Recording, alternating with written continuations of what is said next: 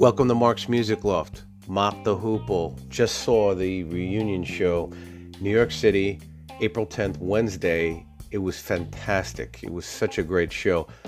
If you don't know who Mott the Hoople are, classic rock band. Started in the late 60s, ran up until uh, mid 70s. Ian Hunter, most notable member of the band. Second most notable member of the band, to some extent, that you might remember, would be Mick Ralphs, guitar player that would leave right after they made their biggest hit, which was uh, All the Young Dudes, and he went and formed Bad Company. So Ian Hunter uh, with Mott the Hoople moved forward and stayed together as a band until 1974, where there were uh, just some replacements on guitar. Ariel Bender, which is kind of a fake name for Luther Grosvenor, uh, and eventually Mick Ronson would uh, finish as their guitar player. And Mick Ronson came with David Bowie to do the All the Young Dudes album in 1974. There's a lot of people that, that don't understand that relationship, so I'll just go over it quick. The uh, Hoople were not scoring hits. They had some great songs on the albums that they did, uh, whether it be all the way from Memphis and any one of the songs that they were pushing that, that were not breaking into the top 40 or even breaking the US. And they were going to break up, just like a lot of bands do. They run out of gas, management, record companies all over them. So Pete Watts uh, eventually went looking for a new gig as a bass player. He went to go to David Bowie to try to join his band, and David Bowie was like, "What do you mean, the Hoople's breaking up? I'm like such a big fan. They can't break up." So David Bowie approached them and said, "Guys, I have a few songs I put together that they could work for you." Now, Ian Hunter, you know, proud guy that's a great songwriter. Uh, he was offered, uh, like John I'm Only Dancing, I know he didn't want to do. He was offered Suffragette City and he turned it down. And then finally settled on All the Young Dudes. He just heard it on an acoustic guitar from Bowie and said, okay, I like that.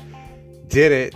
Mick Ronson came and did some arrangements for the album with Bowie, and you know it pushed them to uh, out of the clubs into the charts. And although it did very well, just with success, things start to change a little bit right away. So David Bowie had told Ian Hunter, you need to take this thing over. Now, there was a songwriting partnership between Ian Hunter and Mick Ralphs, but I think in terms of, of leadership, Ian Hunter was going to take it at that point, even though the songwriting might not have changed. And Mick Ralphs didn't like that. So Mick Ralphs uh, took the songs that he had done with Ian Hunter, three of which are on the first Bad Company album, and split and started working with Paul Rodgers, and that was that. And then he, um, Ian Hunter got um, Ariel Bender to replace, and they started moving on to, you know, make new songs. So anyway, they ran out of gas after Ariel Bender left the band, probably a year or two later, and then finally when they got he actually got Mick Ronson to play guitar in Mott the Hoople. That began, at least Ian Hunter and Mick Ronson stayed uh, friends and worked together after Mott the Hoople, but there was um, a bit of a culture clash between uh, Mick Ronson showing up in limos, still thinking he was uh, a member of the Spiders from Mars, didn't gel well with the rest of the band. So the rest of the so the band split apart. Ian Hunter did so, but Ian Hunter would immediately later go work with Mick Ronson up until Mick Ronson's uh, death in the mid 90s and make a bunch of music together. For that show uh, that I saw on Wednesday, realized the basis for that show is a live album from the Hoople from 1974 that everybody should check out. There's a there's a 30th anniversary edition they did in 2004, which turned it into a a two CD gig. But the, the the gig to focus on is at the Uris Theater that was on Broadway in 1974. That was the primary the gig. The gig that I went to, a good friend of mine, Bill, and his brother Joe, uh, I went to the gig with them. Now, Joe, his brother, was at that gig in 1974. So for him, it was uh, it was a time warp right back to that, and uh, it was a good basis on it. Just to give you an idea of the uh, set list from that show. They always they open with just like they did back then, American Pie from Don McLean, which is kind of a bit of an homage to the American market, if you will, and and because Ian Hunter, huge fan, he lives in America, loves America, loves blues, songs like you know all the way from Memphis, all that kind of appreciation, and then he pushes from American Pie right into the golden age of rock and roll. There was only one song that uh, came from Ian Hunter called Lounge Lizard, but songs like Alice. There's a song they do called "I Wish I Was Your Mother." You may have seen it, uh, heard it rather, in the show Billions just like there's a bunch of songs from Ian Hunter that you'd hear all over the place. Uh, songs like Sucker. The cover of uh, the Velvet Underground song, Sweet Jane, they do such a fantastic version with such a nice lead guitar on that song. Um, Roll Away the Stone, uh, another big one. Marionette, they did, they also do a little piece of uh, You Really Got Me because they liked that song. Uh, one of the Boys, huge song for them.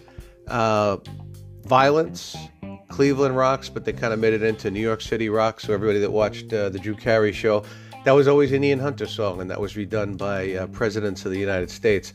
If you don't know anything about Mott the Hoople, you need to. You should check it out. I mean, that's very, very, very solid rock music that influenced so many people, including the Sex Pistols, including so many bands. Ian Hunter is 79. He's going to turn 80. This guy is in much more better fighting shape than Ozzy Osbourne, Mick Jagger, any of these guys put together. Not an egoist. The guy is not an addict.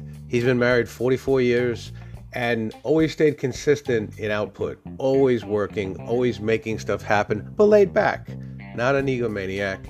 And I think that's been his success. I mean, he gets a lot of uh, more of a club guy than a stadium guy, and it always kept him at a level that he was comfortable check out Mott the Hoople, go to your playlists, check out all the different. I, mean, I don't care if it's the greatest hits, whatever. But if you had to, if you're gonna listen to one studio album, fine, listen to all the young dudes and uh, see what you think.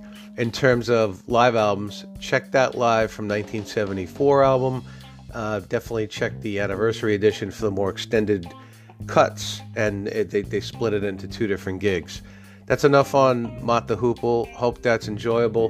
Great tour. If you ever get a chance to see Ian Hunter solo, please do so. He's going to be playing City Winery. You won't regret it. All right. Thanks so much.